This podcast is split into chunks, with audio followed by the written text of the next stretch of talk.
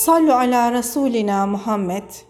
Sallu ala Habibi kulubina Muhammed.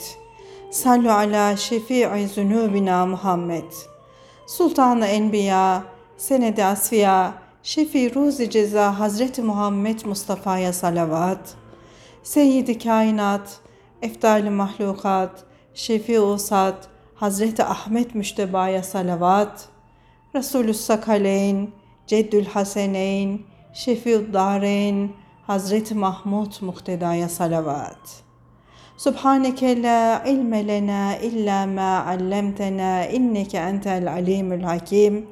Subhaneke la fehme lena illa ma fehhemtena inneke entel cevadül kerim. Rabbi şrahli sadri ve yessirli emri vehlul ugdeten min lisani yefkahu kavli ve üfevvidu emri inna Allah basirun bil ibad. Değerli Mesnevi dostlarımız, bir sohbetimizde daha bir aradayız. Dördüncü cilt 414. sayfa Hazreti Osman'ın halifeliğinin ilk hutbesi başlığımız değerli dostlar.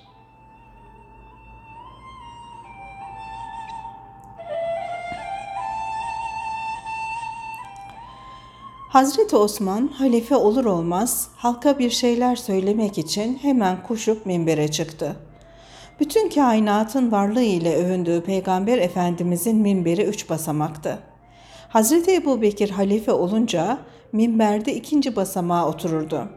Hazreti Ömer halifeliği zamanında Müslümanlığa, dine saygı göstermek için ve alçak gönüllü oluşundan ötürü o da üçüncü basamağa oturdu.'' Hazreti Osman devri gelince o mübarek talili halife minberin son basamağına kadar çıktı ve orada oturdu. Boşboğaz'ın biri Hazreti Osman'a dedi ki, senden önce gelen iki halife Resulullah'ın yerine oturmadılar. Sen mertebe bakımından onlardan üstün olmadığın halde neden onlardan üstün olmak sevdasına düştün? Hazreti Osman buyurdu ki, eğer üçüncü basamakta dursaydım Hazreti Ömer'e benziyorum diye bir vehim hasıl olurdu.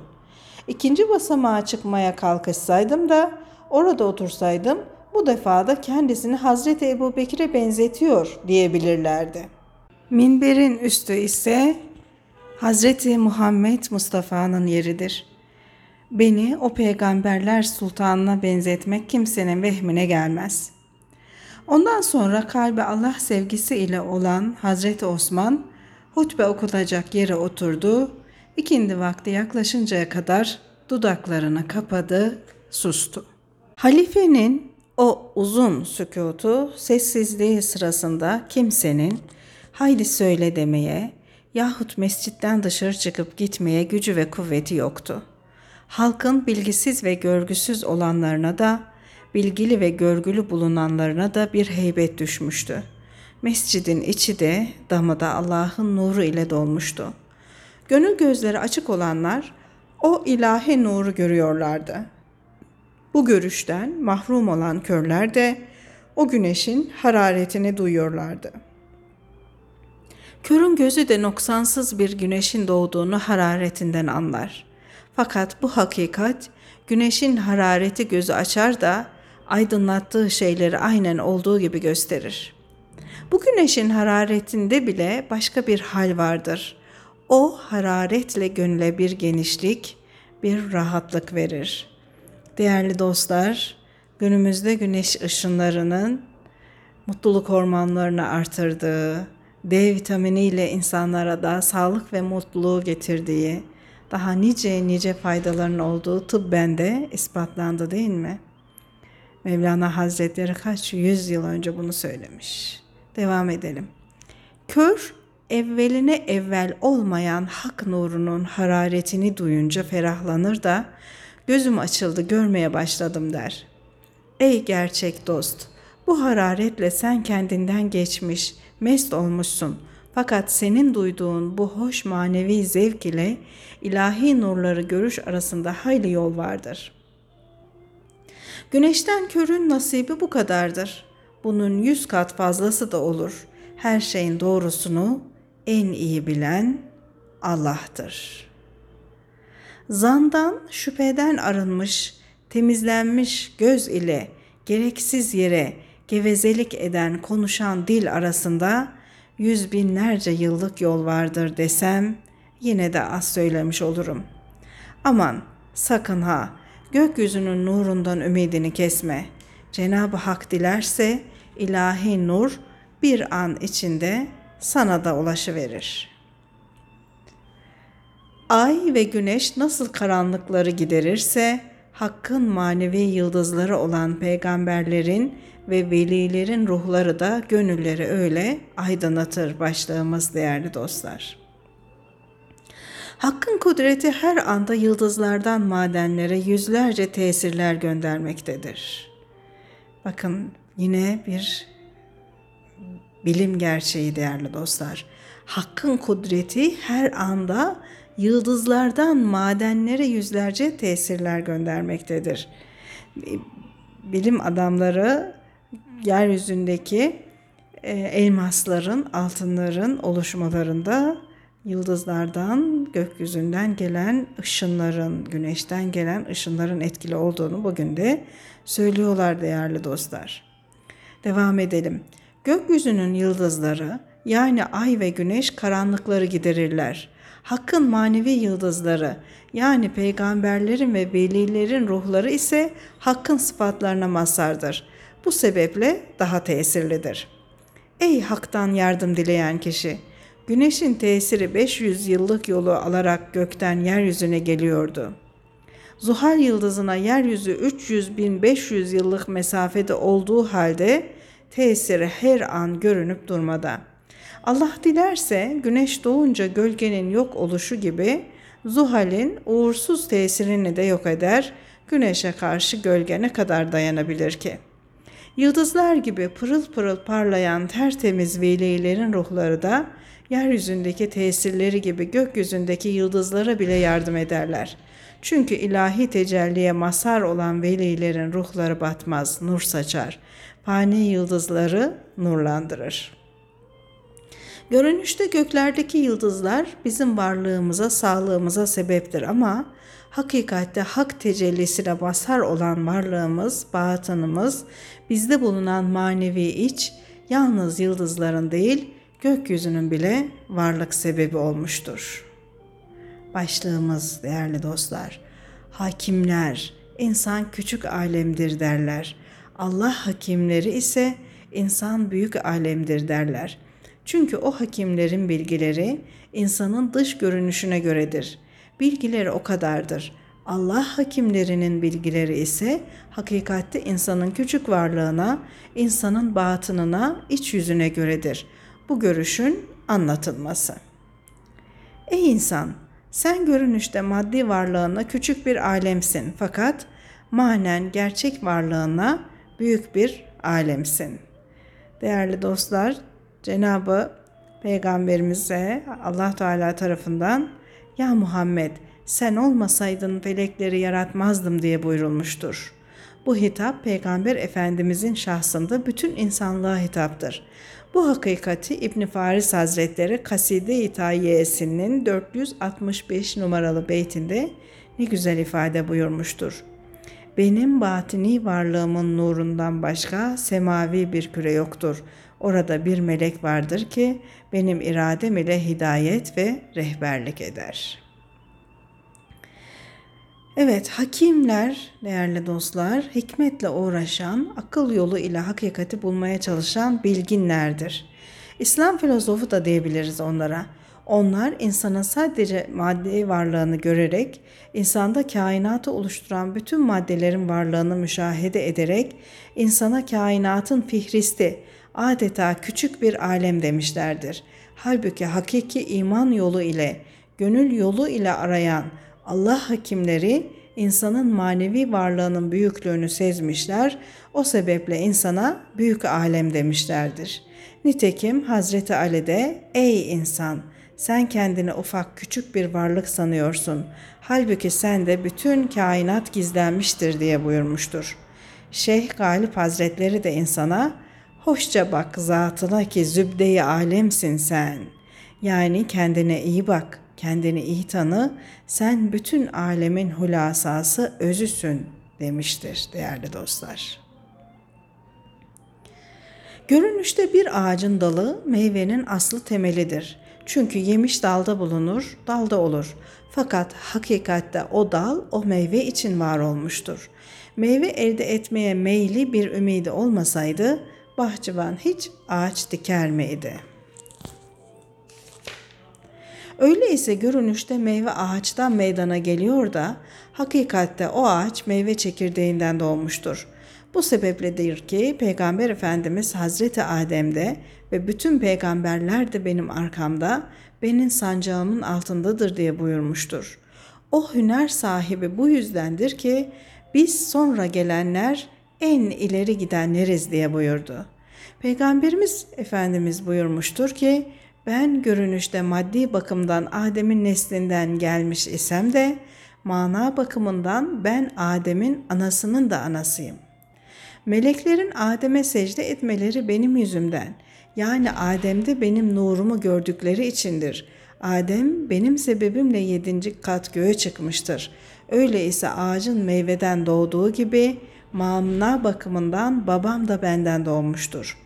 Düşüncenin evveli amelde yani yapılan işte son olarak geldi. Hele önüne ön olmayan, ezeli olan zamanı sıfat edinmiş düşünce olursa, hasılı bir an içinde gökten yeryüzüne nice kervanlar gelip gitmede, bu yol bu kervana uzun değildir. Hakkın inayetine mazhar olan kişiye kurtuluş çölü uzun olur mu? Gönül her an Kabe'ye gider gelir. Allah'ın lütuf ve ihsanıyla beden de gönlün huyunu huy edinmektedir. Evet değerli dostlar nasıl e, ağacın meyvesindeki çekirdekten o ağaç büyüyorsa sonra gelen de önden gelenlerin lideri, sonra gelen için önden gelenlerin yaratılması da vuku bulmuştur, bulur değerli dostlar. Yolların uzunluğu, kısalığı bedene göredir. İlahi alemde uzunluğun, kısalığın yeri olur mu? Allah bedeni değiştirince fersaha mile bakmadan yürür gider. Bu zamanda yüzlerce ümit var. Lafı bırak da hemen hak aşıklarına yaraşır şekilde adımını atmaya bak. Gözlerini kapayınca kendini hakka giden bir gemide yatmış uyumuş bulursun. Uyumuşsun ama geminin yol alması ile sen de durmaz, gemi ile beraber yol alırsın. Ne kadar güzel bir benzetme gene değerli dostlar. Sen Allah'ın aşkının içinde kendini yok edersen eğer bir gemiye binmiş ve uyumuş gibisindir ama o gemi yol almaya devam etmektedir. Sen de onunla beraber yol almaya devam etmektesindir diyor. Ne kadar güzel. Bir başlığımız var çok değerli dostlarım. Benim ümmetim Nuh'un gemisine benzer. O gemiye giren kurtulur, girmeyen boğulur gider hadisinin tefsiri. Bu sebepledir ki Peygamber Efendimiz buyurmuştur ki, ben hayat şartlarının getirdiği felaketlere, tufanlara karşı, başa gelen belalara karşı bir gemiyim. Ben ve ashabım Nuh'un gemisine benzeriz.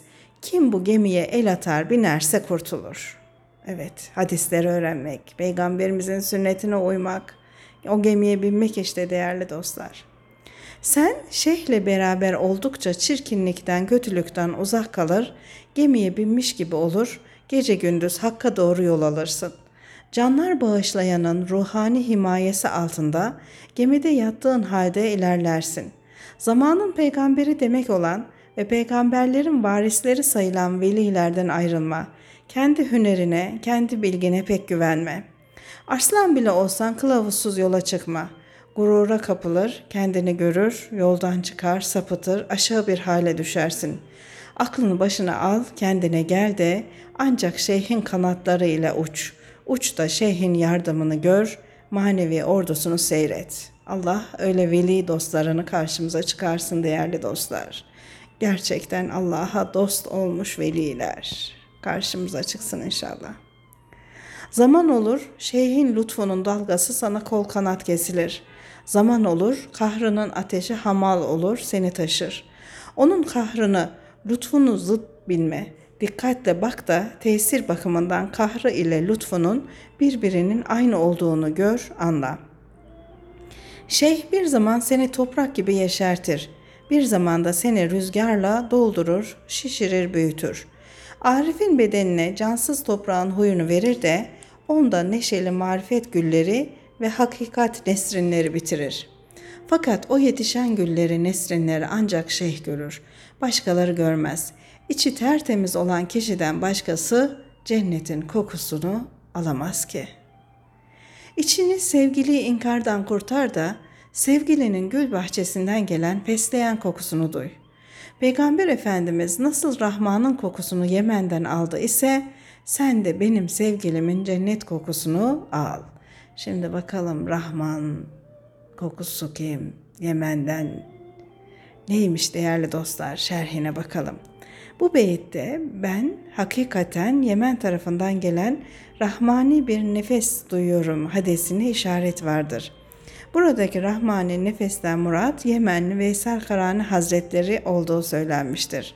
Hazreti Mevlana'nın benim sevgilimin cennet kokusunu duy sözünden maksat da Kamil halifesi Hüsamettin Çelebi olduğunun Şarih Ankaravi Hazretleri anlatıyor değerli dostlar. Evet Veysel Karani gerçekten öğrenilmesi, kim olduğunun bilinmesi gereken çok muhterem bir zat değerli dostlar. Peygamberimizle hiç görüşmemiş oldukları halde peygamberimize aşık, onun yolundan giden, onu görmeden ona iman eden büyük zat Veysel Karani Hazretleri. Miraç edenlerin safında durursan yokluk bir burak olur, seni alır göklere doğru yüceltir.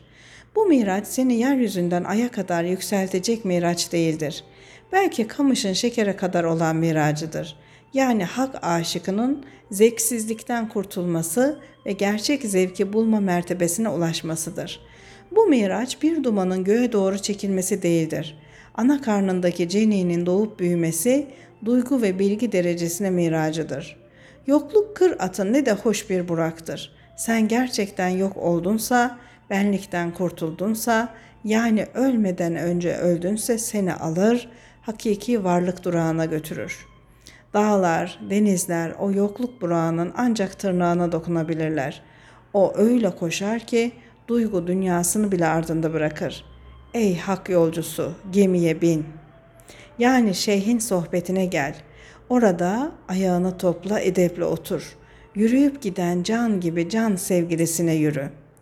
Ruhlar yokluktan nasıl koşup geldilerse sen de öyle evsiz, ayaksız, evveline evvel olmayan aleme kadar yürü git.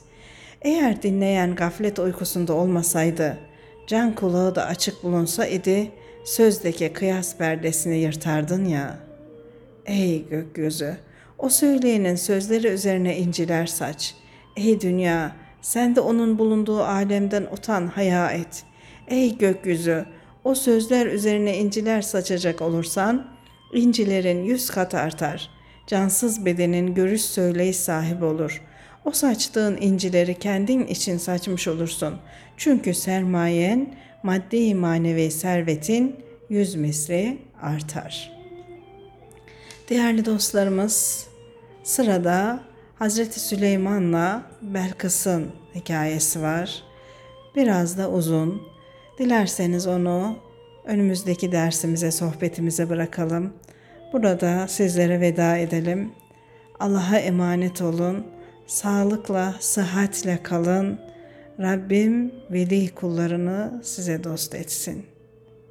Amin, amin. Bi hürmetil Fatiha.